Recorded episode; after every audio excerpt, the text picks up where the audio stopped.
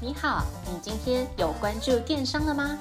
本节目由电商研究所制作播出。在最新一期的电商百问系列里，你即将听到最新、最接地气的一百题常见迷思，包含电商、创业、经营、行销等资讯与故事，每天一集，带你快速进入电商领域。百问百答，百业鼎新，百业兴隆。我是主持人 Alice，欢迎来到电商百问，让你四方来宝，八方进财，金银财宝滚滚来。欢迎来到电商百问第二十九集，来来来，温故知新一下。前面一集告诉各位电商老板，网店到底卖什么会赚钱，也跟大家分享了月收千万的网店经营秘诀。已经收听的朋友，请持续收听，浏览我们的部落格，订阅电子报。在这一集，我打算不藏私的告诉各位电商老板，如何避开会赔掉五百万的经营网店大坑。先用客户案例来做一个开场。之前我们有一个客户，他自己呢会经营 Facebook 的粉丝专业以及 Facebook 的社团，他获利的方式是依靠投放广告来销售他自己的商品。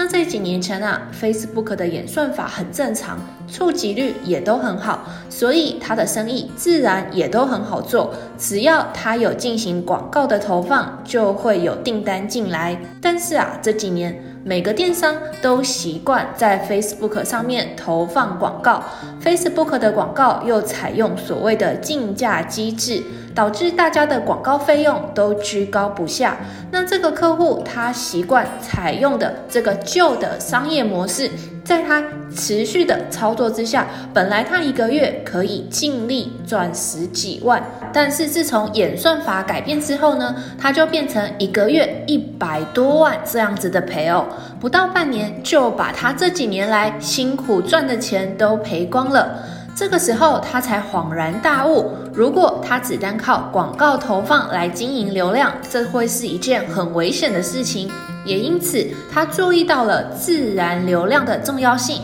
在试过拍影片、写部落格、找团妈以及网红业配等等的内容行销的方式之后呢，他发现以他的产品类型拍摄 YouTube 影片的导流效果最好。所以啊，他就直接大刀阔斧，请了一个团队，专门来帮他拍 YouTube 的影片，持续认真的经营。结果不到三年，现在他们 YouTube 的订阅数已经超过四十万，也累积了许多的忠实铁粉，所以他的流量就变成了金鸡母，自然也不在话下。但是呢，这个客户也没有从此就放弃投放广告，因为他汲取了他当初啊只有专攻广告，但是却让他惨赔五六百万的教训。他明白一件事情，就是呢，这个鸡蛋不能放在同一个篮子里。那但是他也知道，他没有时间，也没有心思去钻研广告投放的规则，于是他直接找我们 CyberBase 的代营运团队，这也是为什么他会变成我们客户的原因。让我们帮他操作广告投放，因为我们帮他操作的效果都很好，所以他就持续的加码广告投放的费用，从一开始的一个月五万元，到现在一个月两百万，你就知道这个效果到底有多好了。那我们拉回正题，借由这个客户故事，我们现在要来谈两件事情。第一件事情是要告诉大家，这个网店布局应该要注意的重点。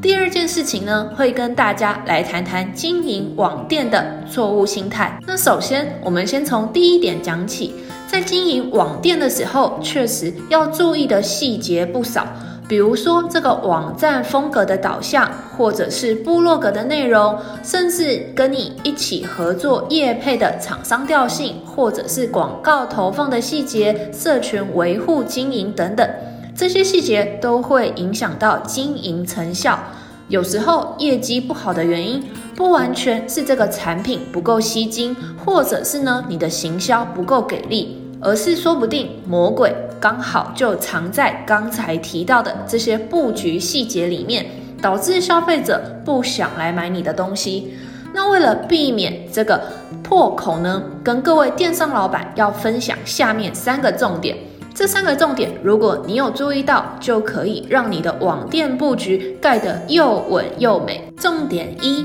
定期盘点，去破除赚钱公式的弱点。电商赚钱的公式不难，就是业绩等于流量乘以客单价再乘以转换率。那这个细节大家可以回去复习第十集，有更详细的介绍。那你请你记得，影响到业绩的有三个变数。那这三个变数，你绝对不能够只盯着某一个点来狂打，因为这个流量、客单价、转换率三者之间，有时候还会交互的影响。请你不要认为他们都是独立的变项。那那在这边举一个简单的例子，你就会明白。比如说啊，我们常常说，现在 COVID-19 的重症几率的影响因因子，可能分别有年龄以及生活习惯。那这个生活习惯包含你会不会抽烟，或者是会不会喝酒。所以，我们不能单纯的说年纪大的人容易重症，或者是呢会抽烟的人就容易重症。那你就是摆明忽略了年龄还有生活习惯之间的交互影响作用。说不定啊，这个年纪大的加上有抽烟习惯的人，就是你没有考虑到的对象。那拉回正题，流量的来源有两个，第一个呢是自然流量，另外一个是广告投放来的流量。这两者你都不能偏废。如果你只有买广告，那等于是你就放生了自然流量，那就会发生刚才我们提到的这个客户的惨况。最后你花的广告费用绝对会比你的获利还要多。所以我会建议，内容行销绝对要跟着一起好好的来做，长期稳定的去提供你的消费者品质优良的内容，绝对会为你带来稳定的自然流量。另外，刚才说过，影响业绩的变数有三个，再来复习一次哦。有流量、客单价以及转换率，那这三者之间也会交互的影响。所以，为了拉抬最后的目标，也就是这个业绩，请千万不要只把重心放在关注流量上面，也要去思考一下客单价还有转换率的经营策略。重点二，取得消费者的信任。在英语里面有一句俗语叫做“站在别人的鞋子里面思考”，意思呢就是做人要懂得换位思考。那今天各位电商老板在经营网店的时候，也要站进消费者的视角去思考，消费者会从什么样子的角度来看这一间店。这个时候，各位电商老板就会发现，在你的网店里面会有某些地方是消费者特别关心的，比如说关于我们的页面，或者是品牌 logo 的页面，甚至是店家的联络方式有没有确实填写，这些地方都会影响到消费者对你的信任程度。另外，当你自己是消费者的时候，你肯定也会很关心两个地方，第一个呢就是购物说明，第二个就是退换货的说明。那你自己当消费者的时候，绝对都会关心的地方，没道理自己当电商老板的时候反而发懒，自己的网店上面什么都搞神秘，什么都空白，什么都不写。那如果你是这样子的话，消费者就会很难信任你。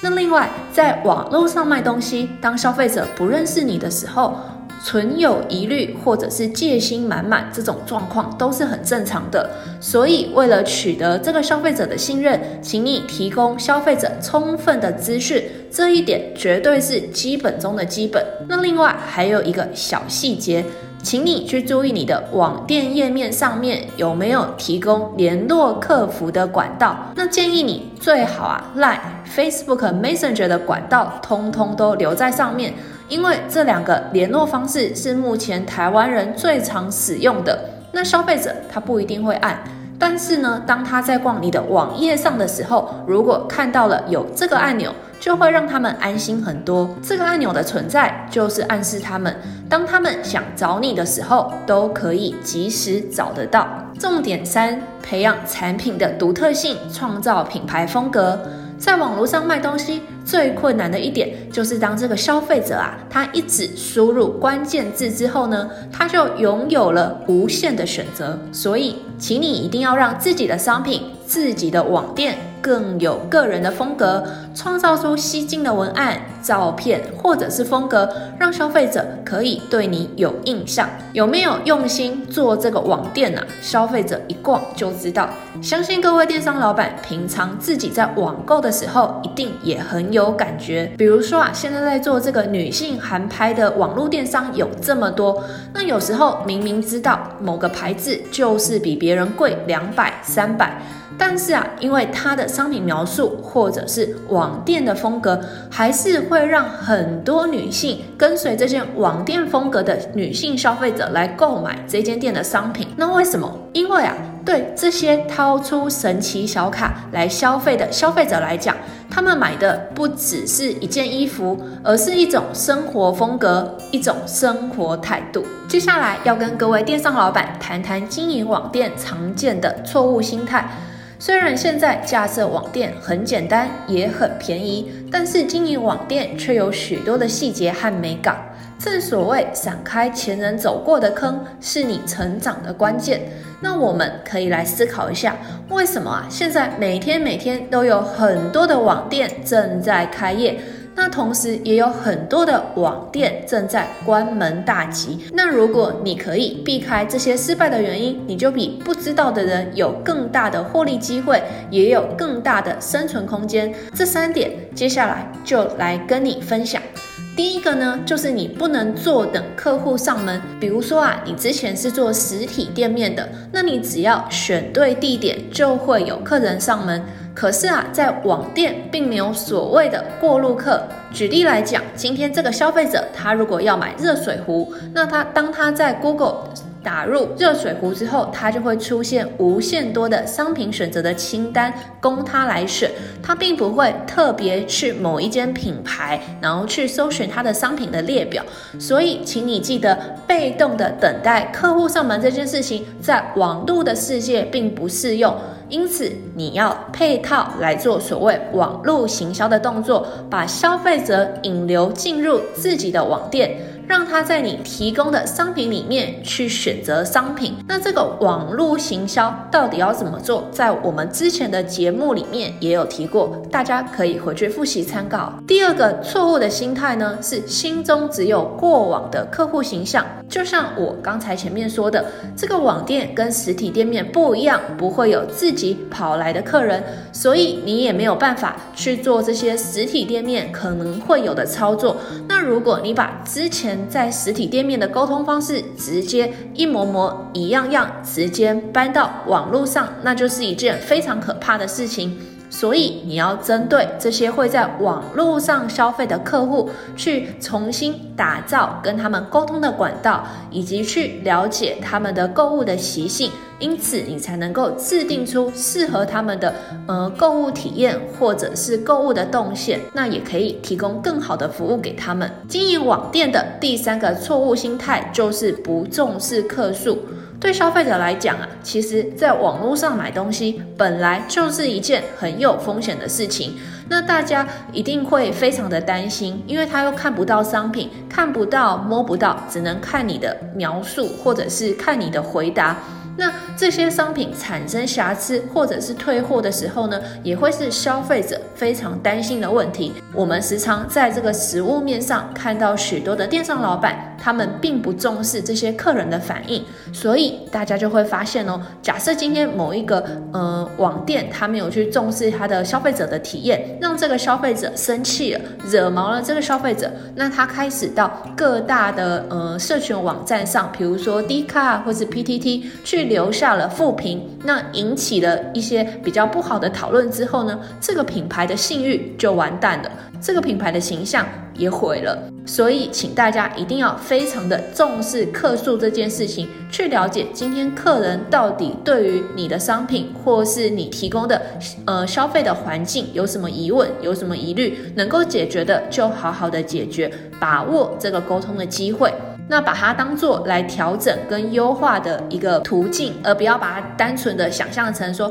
啊，就是 OK，又是 OK 在抱怨了这样。就同样一件事情，你可以截取好的部分，然后把不好的部分忘掉。那这样子做的话，就可以让你自己的生意蒸蒸日上。那我们这边来做一个小结，无论你现在是电商小白，或是已经在电商的领域打滚了一段时间的电商老板，请你先静下心来检视一下自己的网店经营的布局。那真正会赚钱的布局，一定是很全面，也会实时的去与时俱进的。比如说，我们前面有谈到这个流量以及业绩的关系，那。呃，你就可以时时刻刻的去调整，观察你自己业绩的高高低低，或者是流量的高高低低。你可以去判断，诶，现在这个流量进来的有多少的比例是自然而来的流量，有多少的比例是广告投放的流量，借此来调整自己的经营的策略。那这样子有一个好处，